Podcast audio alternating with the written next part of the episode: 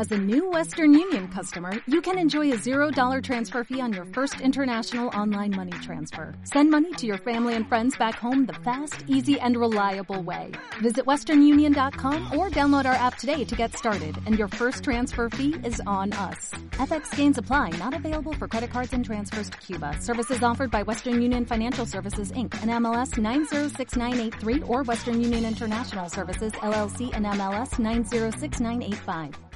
Paso a paso. Con los dientes apretados, West ascendía gateando por la pendiente helada. Tenía los dedos insensibles, débiles y temblorosos de tanto clavarlos para buscar puntos de apoyo en la tierra escarchada, en las heladas raíces de los árboles, en la nieve congelada. Se le habían cortado los labios, la nariz no paraba de chorrearle aguilla y el borde de sus orificios nasales estaba horriblemente irritado. Incluso el aire que respiraba, que luego expulsaba en forma de vaho con un hormigueante resuello, le raspaba en la garganta y le ardía en los pulmones. Se preguntó si dejar su abrigo a la isla no habría sido la peor decisión de su vida. Y concluyó que seguramente era así. Descontando, desde luego, la decisión de salvar a aquel cabrón egoísta. Ni siquiera cuando se entrenaba cinco horas diarias para prepararse para el certamen había llegado a imaginarse que se pudiera estar tan cansado. Al lado de tres árboles, el Lord Mariscal Baruz resultaba ridículamente blando. Todas las mañanas le despertaban de una sacudida antes del amanecer y apenas le dejaban descansar hasta que se habían ido las últimas luces. Los norteños, todos sin excepción, eran auténticas máquinas. Hombres tallados en madera que no se cansaban nunca, que no parecían sentir el dolor. Su ritmo implacable había conseguido que a West le dolieran todos los músculos del cuerpo. Estaba cubierto de cardenales y arañazos, provocados por cientos de caídas y tropiezos. Dentro de las botas, tenía los pies en carne viva y llenos de ampollas. Y, para rematarlo, ahí estaba el dichoso dolor de cabeza de siempre, latiendo al ritmo de su corazón acelerado y fundiéndose desagradablemente con la quemazón de la herida del cuello cabelludo. El frío, el dolor y la fatiga ya eran bastante malos de por sí, pero peor aún era la abrumadora sensación de vergüenza, de culpa y de fracaso que le aplastaba a cada paso que daba. Le habían enviado junto a la isla para asegurarse de que no ocurriera ningún desastre. Y el resultado había sido un desastre de una magnitud casi incomprensible. Una división entera había sido masacrada. ¿Cuántos niños se habrían quedado sin padre? ¿Cuántas mujeres sin marido? ¿Cuántos padres sin hijos? Si hubiera podido hacer algo más, se dijo por enésima vez cerrando los puños de sus manos entumecidas. Si hubiera logrado convencer al príncipe de que permaneciera al otro lado del río, tal vez no habrían muerto todos esos hombres. Habían sido tantos los muertos. Por momentos no sabía si compadecerlos o envidiar su suerte. Paso a paso masculló para sus adentros mientras seguía trepando a trancas y barrancas por la pendiente. Era la única forma de abordarlo. Si se aprietan los dientes con la fuerza suficiente y se van dando zancadas, al final se llega a cualquier parte. Un paso tras otro, cada uno de ellos doloroso, fatigado, helador y avergonzado. ¿Qué otra cosa se podía hacer? En cuanto coronaron la colina, el príncipe Ladisla se dejó caer junto a las raíces de un árbol, como solía hacerlo menos una vez cada hora. Coronel West, por favor. Jadeaba tratando de recobrar el aliento con su cara congestionada envuelta en su propio vaho. Al igual que suele ocurrirles a los niños pequeños, en su labio superior relucían dos hilillos de mocos, no puedo más. Dígales, dígales que paremos un rato, por lo que más quiera. West maldijo entre dientes. Los norteños ya estaban bastante hartos y cada vez molestaban menos en disimularlo, pero, le gustara o no, la isla seguía siendo su comandante. Además del heredero al trono. West no podía ordenarle que se pusiera de pie. Tres árboles. Jadeó. El viejo guerrero giró la cabeza y le miró con gesto cenudo. Más vale que no me pida que paremos, muchacho. Lo necesitamos. Por los muertos. ¿Otra vez? Ustedes los sureños no tienen regaños. No es de extrañar que Betod les diera semejante paliza. Y como no aprendan a marchar, se la volverá a dar, pueden estar seguros. Por favor. Solo un momento. Tres Árboles lanzó una mirada iracunda a la figura despatarrada del príncipe y sacudió la cabeza, asqueado. Está bien. Pueden sentarse un minuto, si eso hace que después vayan más deprisa, pero más vale que no le cojan gusto, ¿entendido? Todavía no hemos cubierto ni la mitad del camino que tenemos que hacer hoy si queremos llevarle la delantera a Betodi. Dicho aquello, se alejó malhumorado para gritarle al sabueso que parara. West se puso en cuclillas, movió los dedos de los pies para que le circulara la sangre y, formando un cuenco con las manos, se las sopló para tratar de quitarse un poco el frío. Le habría gustado despatarrarse como la isla, pero sabía por propia experiencia que si dejaba de moverse luego le resultaría mucho más doloroso ponerse en marcha. A Pique y a su hija, que se encontraban de pie un poco más arriba, ni siquiera parecía faltarles demasiado el aliento. Una prueba concluyente, si es que acaso hacía falta alguna, de que trabajar el metal en una colonia penal proporcionaba una preparación más adecuada para marchar por un terreno como aquel que una vida de ininterrumpida holganza. La isla pareció leerle el pensamiento. No se imagina lo duro que me resulta esto. Le soltó, desde luego que no. Exclamó West, cuya paciencia estaba poco menos que agotada, y encima tiene que cargar con el peso adicional de mi abrigo. El príncipe pestañeó, clavó la mirada en el suelo mojado y movió las mandíbulas. Tiene razón. Lo siento. Soy consciente de que le debo la vida. Pero, ¿sabe? No estoy acostumbrado a este tipo de cosas. No estoy acostumbrado en absoluto. Dio un tirón a las deshilachadas solapas del mugriento abrigo y soltó una risilla compungida. Mi madre siempre me decía que un hombre ha de estar presentable en todo momento. Me pregunto qué pensaría de esto a West. No se le pasó por alto que no se había ofrecido a devolvérselo. La isla encorvó los hombros. Me imagino que he de asumir una parte de responsabilidad en lo ocurrido, una parte. A West le habría gustado darle a probar una parte de sus botas. Debería haberle hecho caso, coronel. Siempre lo supe. En la guerra no hay mejor estrategia que la cautela, ¿eh? Esa siempre ha sido mi máxima. ¿Cómo pude dejar que las palabras de ese loco Desmond me llevaran a actuar precipitadamente? Siempre fue un idiota. Lord Desmond lo ha pagado con la vida, masculló West. Ya podía haber muerto antes, así no estaríamos ahora metidos en este embrollo. Los labios del príncipe se agitaron con un leve temblor. ¿Qué cree que dirán de todo esto en nuestro país, eh, West? ¿Qué cree que dirán de mí ahora? No tengo ni idea, Alteza tampoco sería mucho peor que lo que solían decir. En un intento de aplacar su ira, West se esforzó por ponerse en el lugar de la isla. No estaba en absoluto preparado para aguantar la dureza de una marcha como aquella, carecía de cualquier tipo de recursos, dependía de los demás para todo. Un hombre como él, que en su vida habría tomado una decisión más importante que la elección del sombrero que se iba a poner, se veía de pronto obligado a asumir la responsabilidad de haber sido el causante de la muerte de miles de personas. No era de extrañar que no supiera cómo encarar la situación. Si al menos no hubieran salido huyendo, la isla apretó los puños y golpeó enfurruñado las raíces del árbol, ¿por qué no se mantuvieron firmes y combatieron esos malditos cobardes? ¿Por qué no combatieron? West cerró los ojos y puso todo su empeño en ignorar el frío, el hambre y el dolor y en no dejarse invadir por la furia que anidaba en su pecho. Siempre ocurría lo mismo. Justo cuando parecía que la isla al fin iba a conseguir despertar en él una cierta compasión, dejaba caer algún comentario abominable que hacía que la repugnancia que sentía por el personaje volviera a apoderarse de él. No sabría qué decirle, Alteza consiguió pronunciar entre dientes. Bueno, gruñó tres árboles, se acabó. En pie otra vez y nada de excusas. ¿No iremos a ponernos otra vez en marcha, coronel? Me temo que sí. El príncipe suspiró y se levantó haciendo una mueca de dolor. No alcanzo a comprender cómo pueden mantener este ritmo, West. Paso a paso, Alteza. Claro, murmuró la isla mientras comenzaba a dar tumbos entre los árboles siguiendo a los dos presidiarios. Paso a paso. West movió un poco sus doloridos tobillos para desentumecerlos y, cuando se disponía a ponerse de pie, notó que una sombra se proyectaba sobre él. Alzó la mirada y vio que Dao el negro le bloqueaba el paso con su fornido hombro y le miraba enseñándole los dientes a menos de medio metro. El norteño señaló la espalda del príncipe, que se alejaba lentamente. ¿Quiere que me lo cargue? Gruñó en la lengua del norte. Como le ponga a alguno de ellos la mano encima le. West había escupido la frase sin pensar en cómo iba a terminarla. ¿Me qué? ¿Le mato qué iba a decir si no? Se sentía como un niño que lanzara bravatas en un patio de escuela. En un patio extremadamente frío y peligroso y a un niño que le doblaba el tamaño. Pero Dau se limitó a sonreír. Tiene muy malas pulgas para ser tan poca cosa. ¿A qué viene de pronto tanto hablar de muerte? ¿Está seguro de que tiene redaños para eso, eh? West trató de mostrarse lo más grande posible, pero no resultaba fácil estando en una posición inferior en la pendiente y con el cuerpo contraído por la fatiga. Ante una situación de peligro hay que demostrar que no se tiene miedo, por mucho que se tenga. Póngame a prueba a él mismo le pareció que sus palabras sonaban muy poco convincentes. Puede que lo haga. Cuando llegue el momento, hágamelo saber. No quisiera perdérmelo. Oh, no se preocupe por eso, susurró Dao antes de girar la cabeza y lanzar un escupitajo al suelo.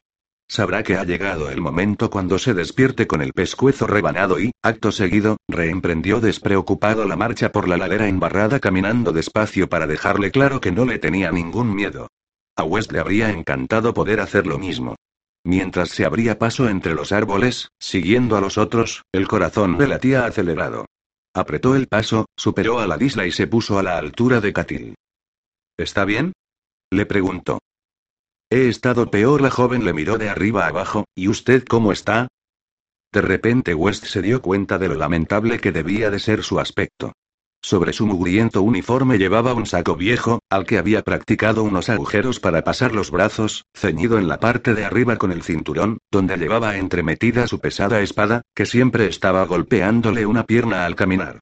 Sus mandíbulas, que no paraban de castañetear, lucían una barba de varios días, salpicada de una erupción, y suponía que el color de su tez debía de ser una mezcla de un rojo chillón y un gris cadavérico. Se metió las manos bajo las axilas y esbozó una sonrisa triste.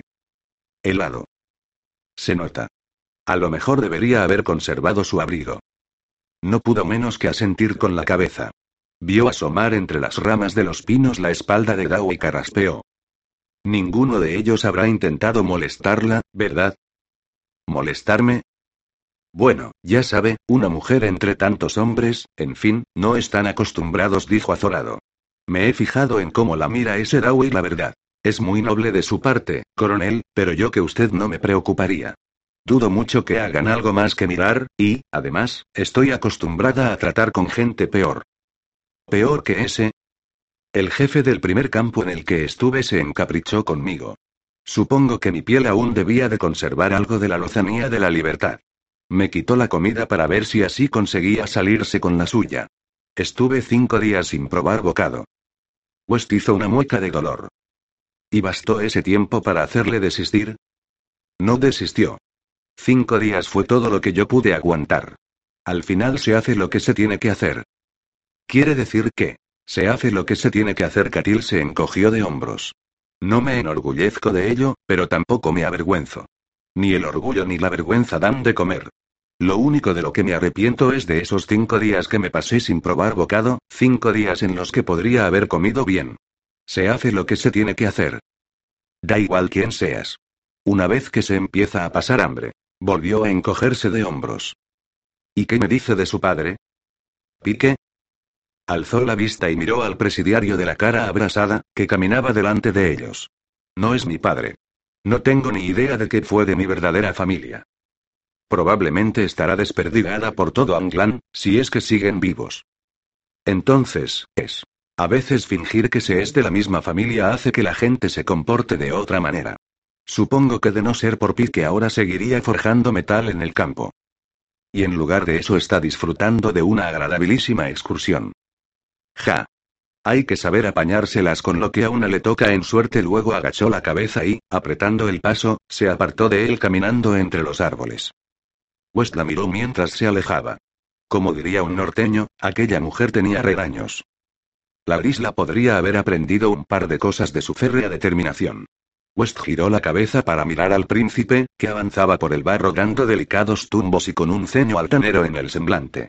West exhaló un suspiro de vaho. Daba la impresión de que ya era demasiado tarde para que la isla aprendiera algo. Un mísero mendrugo de pan y una taza de caldo helado, ese era todo su almuerzo. A pesar de los ruegos de la isla, tres árboles se habían negado a que se encendiera un fuego. No quería correr el riesgo de que los descubrieran. Así que permanecían sentados hablando en voz baja en medio de la creciente oscuridad, un poco apartados del grupo de los norteños. Hablar venía bien, aunque solo fuera para ver si así conseguían olvidarse del frío, de los dolores, de la incomodidad. Aunque solo fuera para ver si así les dejaban de castañetear los dientes. De modo que luchó en Canta, ¿eh, Pique? En la guerra, no, En efecto.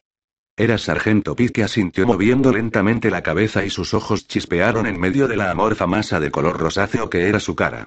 Ahora cuesta trabajo creer que allí estuviéramos siempre muertos de calor, ¿eh? West respondió con una especie de triste gorgoteo. No conseguía que le saliera nada que se pareciera más a una risa. ¿Cuál era su unidad? El primer regimiento de caballería de la Guardia Real. Lo mandaba el coronel Glocta. Pero si ese era mi regimiento. Lo sé. No le recuerdo. Las quemaduras de pique cambiaron un poco de posición en lo que West supuso debía de ser un intento de sonreír. Por aquel entonces mi aspecto era un poco distinto. Yo, en cambio, sí que me acuerdo de usted. El teniente West. Un oficial que caía bien a los hombres. Una persona a la que se podía acudir cuando había problemas. West tragó saliva. No parecía que ahora tuviera demasiada capacidad para solucionar problemas. Más bien para crearlos. ¿Y cómo es que acabó en un campo de prisioneros? Pico y Catil intercambiaron una mirada. Por lo general, entre presidiarios no se suele preguntar eso. Owes bajó la vista y se frotó las manos. Lo siento, no pretendía ofenderle. No es ninguna ofensa. Pique dio un sorbetón y se frotó uno de los lados de su nariz derretida. Cometí algunos errores. Dejémoslo en eso. ¿Tiene una familia esperándole? West torció el gesto y se cruzó con fuerza los brazos sobre el pecho. Tengo una hermana en Adua. Una muchacha un poco difícil pensó que era preferible dejarlo ahí, ¿y usted? Tenía esposa. Cuando me mandaron aquí, decidió no venirse conmigo. Antes la odiaba por ello, pero, ¿sabe una cosa? Creo que yo habría hecho lo mismo. La grisla apareció entre los árboles limpiándose las manos en el dobladillo del chaquetón de West. Ya me siento mejor. Debe de haber sido la maldita carne ata mañana tomó asiento entre West y Catil, que le miró con el mismo gesto que podría haber empleado si alguien hubiera dejado caer a su lado una paletada de excrementos. No hacía falta ser muy listo para darse cuenta de que no congeniaban. Bueno, ¿de qué hablábamos? West hizo una mueca de dolor. Pique me estaba hablando de su esposa. Ah. Como sin duda saben, estoy prometido con la princesa Terez, la hija del gran duque Orso de Talins. Es toda una belleza. La grisla se interrumpió y miró con gesto ceñudo el sombrío bosque, como si hasta él se diera cuenta de lo grotesco que resultaba hablar de asuntos como esos en las salvajes tierras de Angland.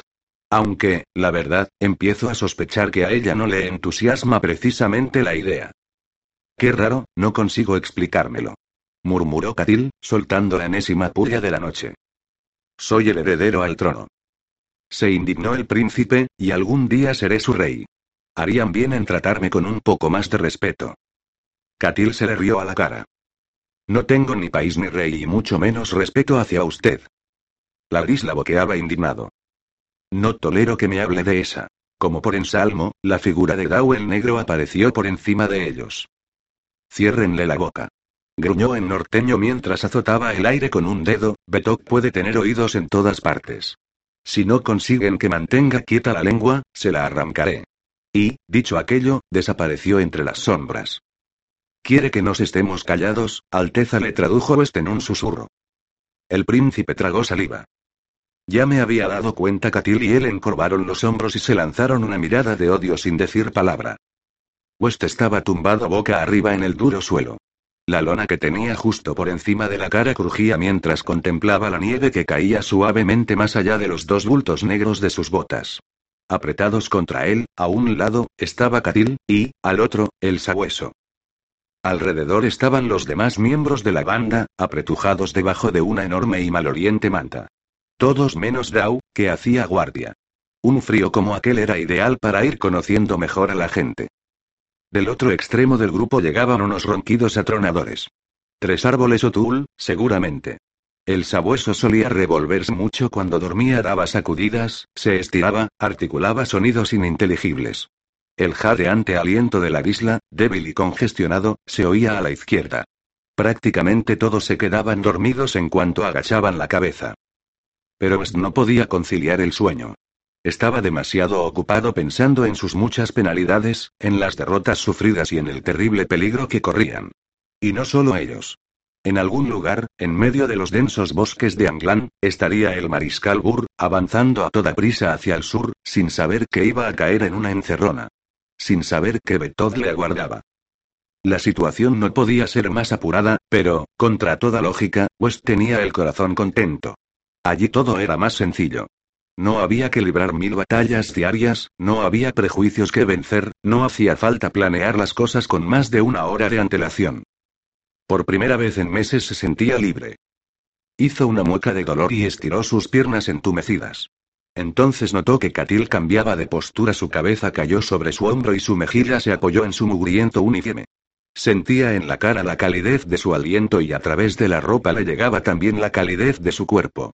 Una calidez muy grata, cuyo efecto solo quedaba parcialmente menoscabado por la peste a sudor y a tierra mojada y por los chirridos y barboteos que el sabueso le soltaba en la otra oreja. West cerró los ojos y una leve sonrisa asomó a su rostro. Tal vez aún fuera posible arreglar las cosas. Tal vez aún pudiera ser un héroe.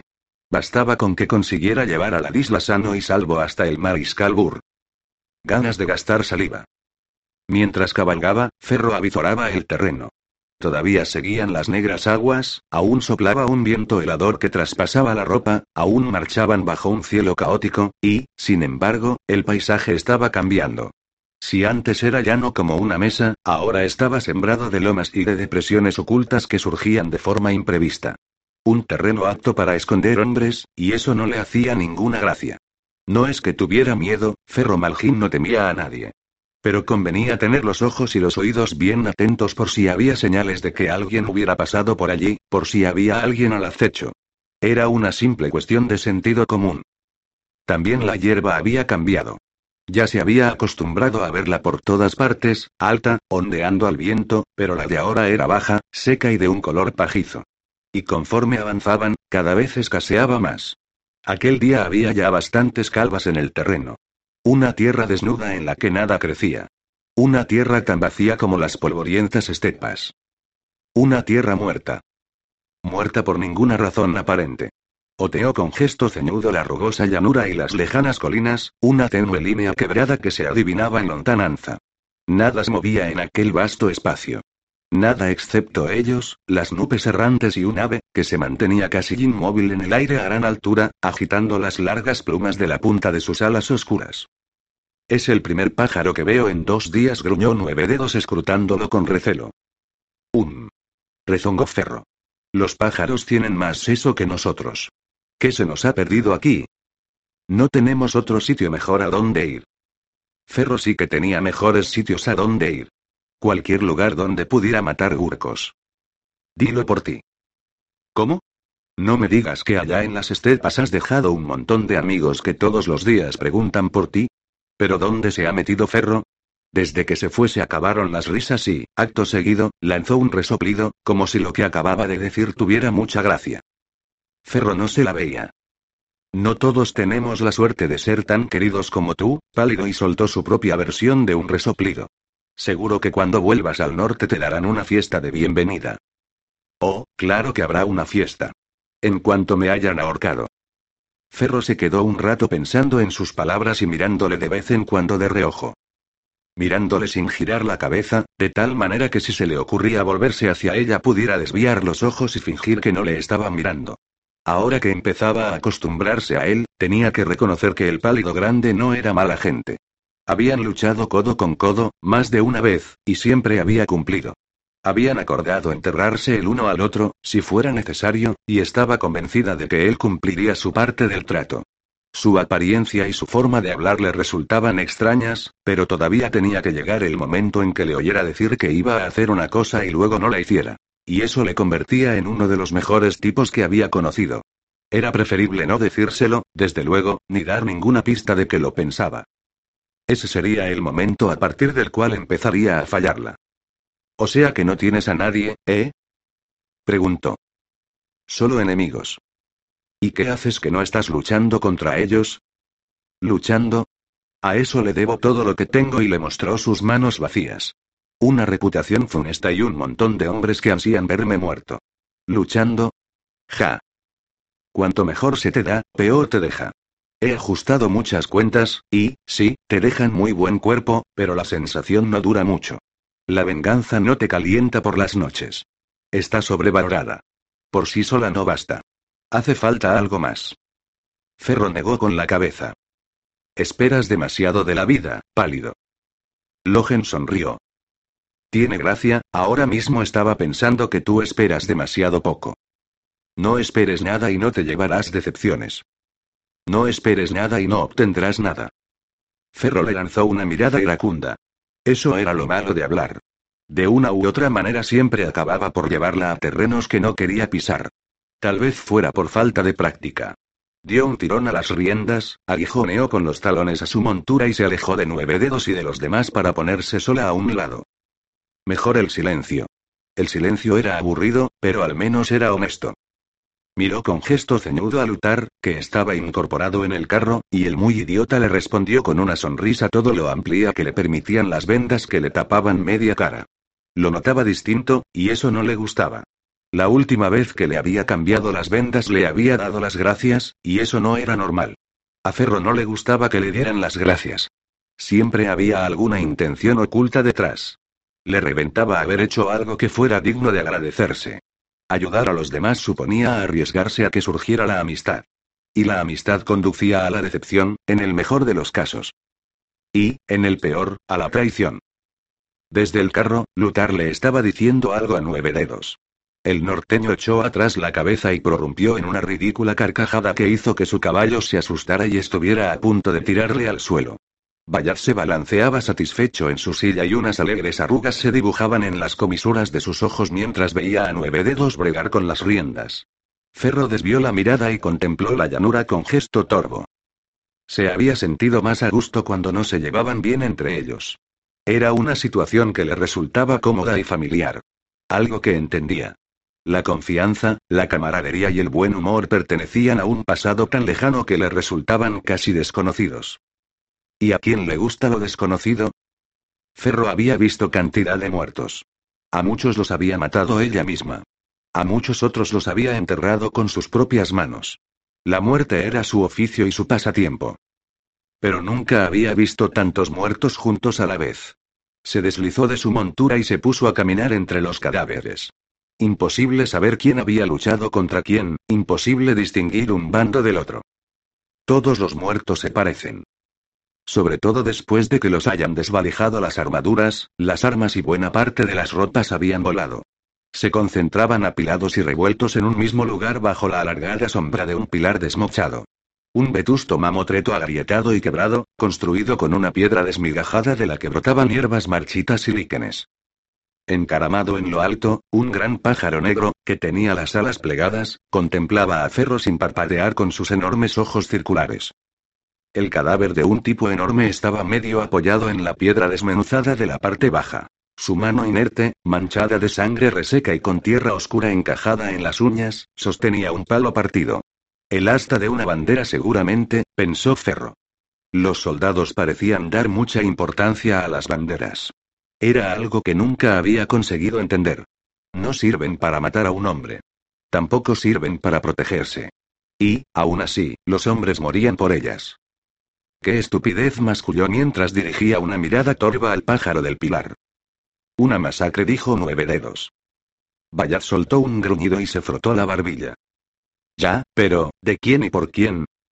Ferro vio asomarse por el costado del carro la cara abotargada de Lutar, con los ojos muy abiertos y una expresión de alarma en el semblante. Justo delante de él, sentado en el pescante, que, con las riendas colgando sueltas de sus manos, miraba impertérrito los cadáveres. Ferro dio la vuelta a uno de los cuerpos y lo olisqueó. Tez pálida, labios oscuros, pero aún no olía. No ha sido hace mucho. No más de dos días quizás. ¿Y las moscas? Nueve dedos dirigió una mirada ceñuda a los cadáveres. Por encima había unos cuantos pájaros mirando. Solo hay pájaros. Y ni siquiera están comiendo. Es extraño. No tanto, amigo. Ferro alzó la cabeza de golpe. Un hombre se les acercaba avanzando a grandes zancadas por el campo de batalla, un pálido harto que vestía una zamarra harapienta y se apoyaba en un nudoso callado. Una melena alborotada y grasienta cubría su cabeza y llevaba una barba larga y enmarañada. Sus ojos saltones refulgían feroces en medio de su cara surcada de arrugas. Mientras le miraba fijamente, Ferro no paraba de preguntarse cómo era posible que se les hubiera acercado tanto sin que ella lo hubiera advertido.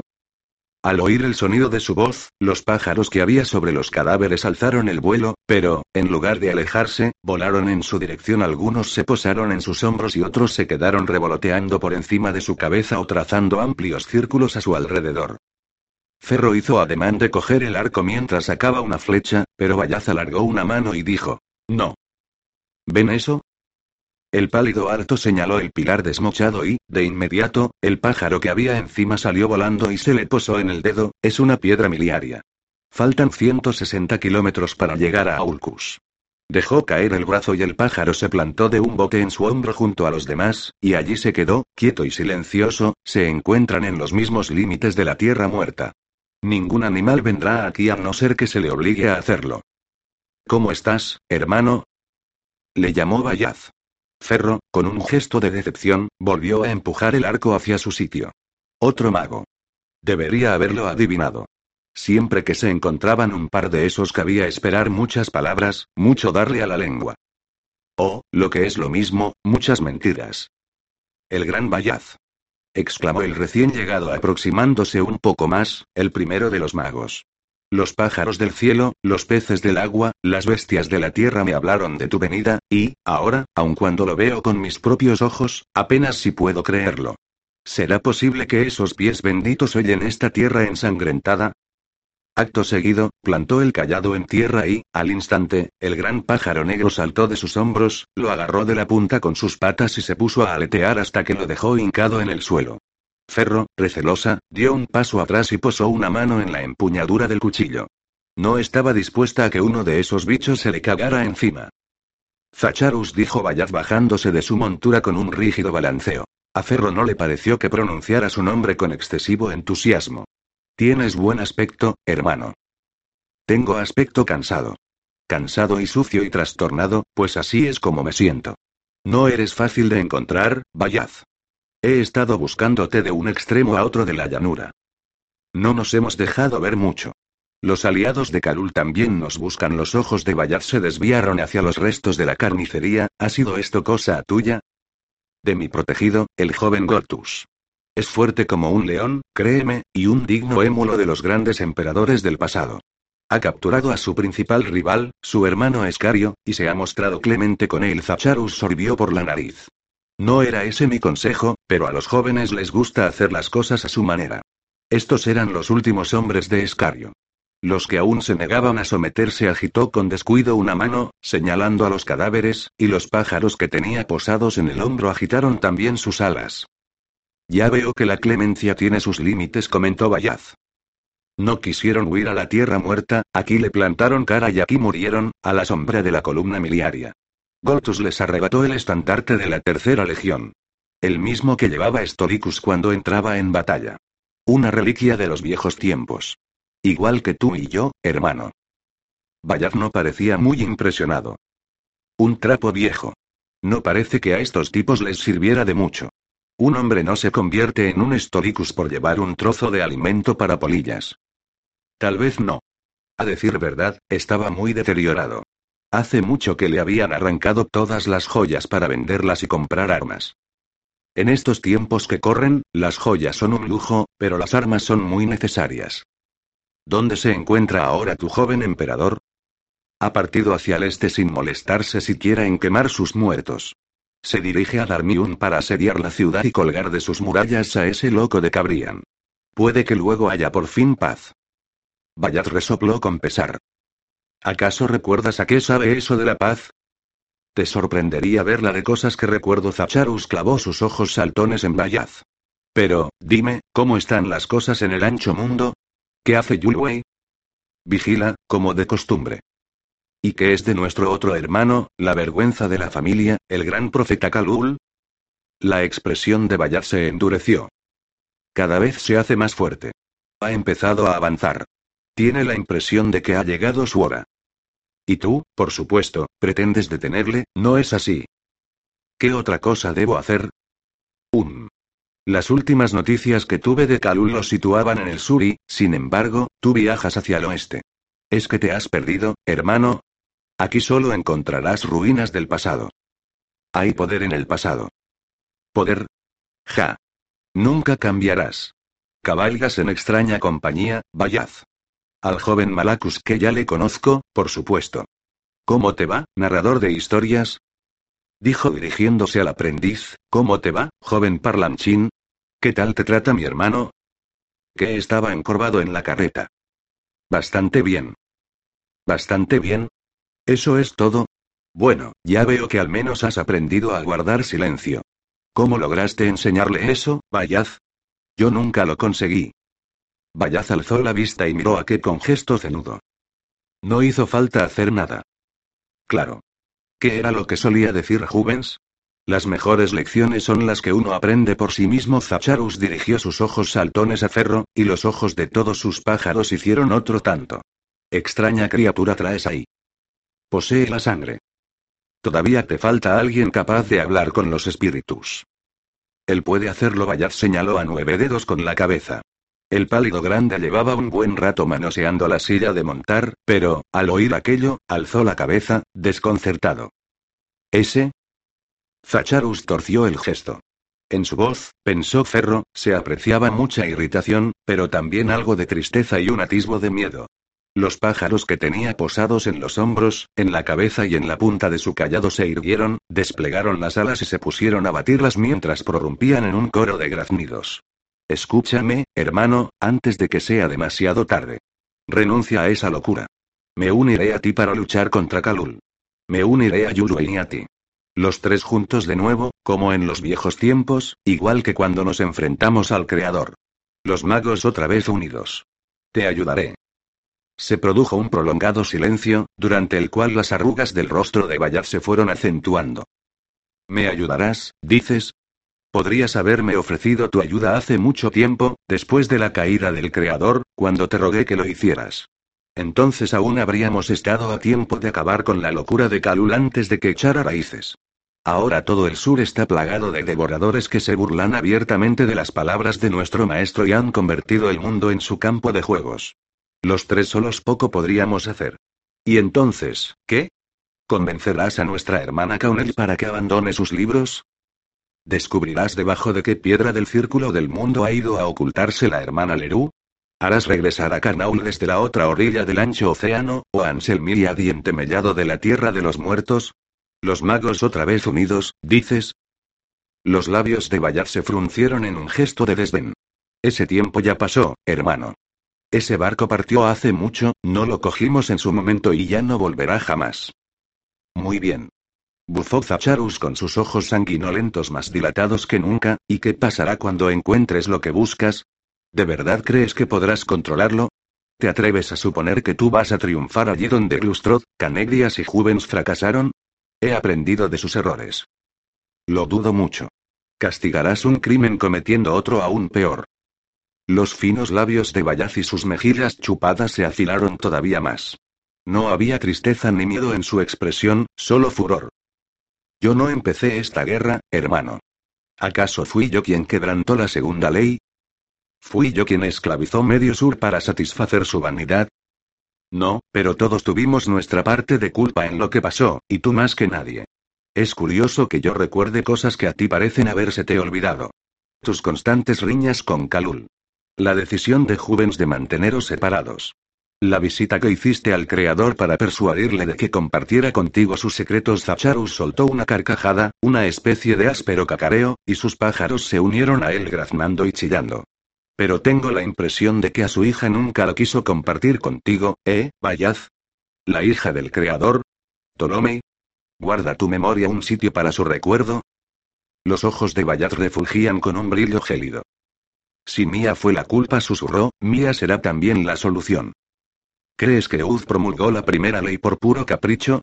¿Crees que Juvens habría depositado eso en los confines del mundo si no fuera peligroso? Es, es el mal. ¿El mal? Bayat resopló con desdén. Una palabra propia de un niño.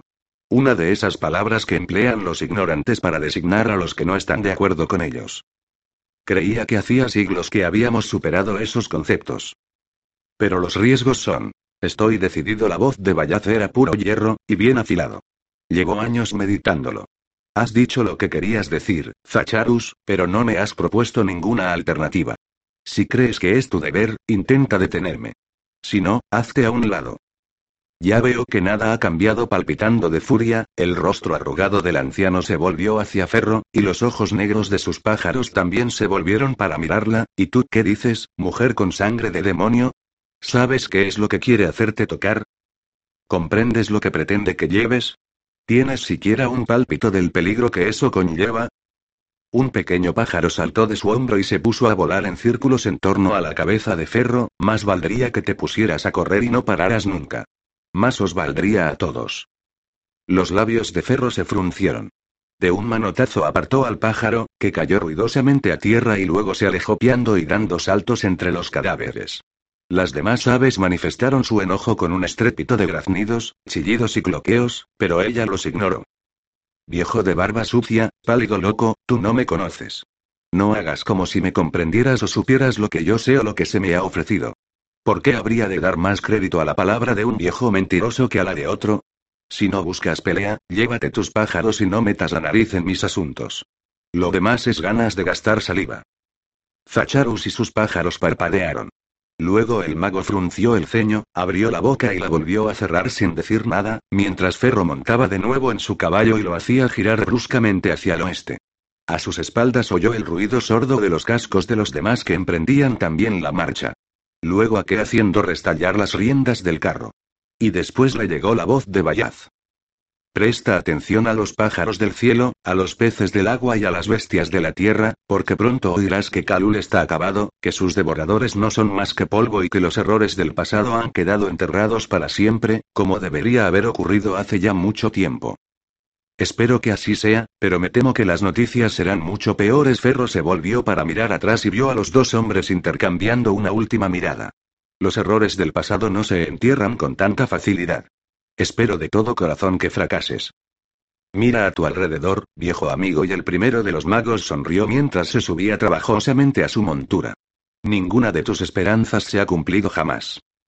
Y, así, se alejaron en silencio de los cadáveres, dejaron atrás la columna miliaria y se adentraron en la tierra muerta. Camino de las ruinas del pasado. Camino de Aulcus. Bajo un cielo cada vez más oscuro. Cuestión de tiempo. Archilector Sult, jefe de la Inquisición de Su Majestad. Eminencia. Son ya seis las semanas que llevamos resistiendo a los gurcos.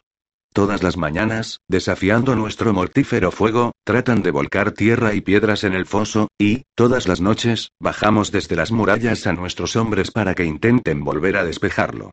No obstante, a pesar de todos nuestros esfuerzos, finalmente han logrado cegar el canal en dos puntos. Ahora, las tropas de asalto cargan a diario desde las líneas enemigas y alzan sus escalas, consiguiendo a veces llegar hasta lo alto de las murallas, de donde son repelidos con gran derramamiento de sangre. Entretanto, el bombardeo de las catapultas prosigue, y varios tramos de las murallas se encuentran peligrosamente debilitados. Hemos procedido a su apuntalamiento, pero es muy probable que dentro de no mucho los gurcos consigan abrir una brecha. Se han levantado barricadas en el interior para retenerlos en caso de que consigan abrirse paso hasta la ciudad baja. Aunque nuestras defensas se están viendo sometidas a una dura prueba, nadie contempla la posibilidad de rendirse. Seguiremos luchando.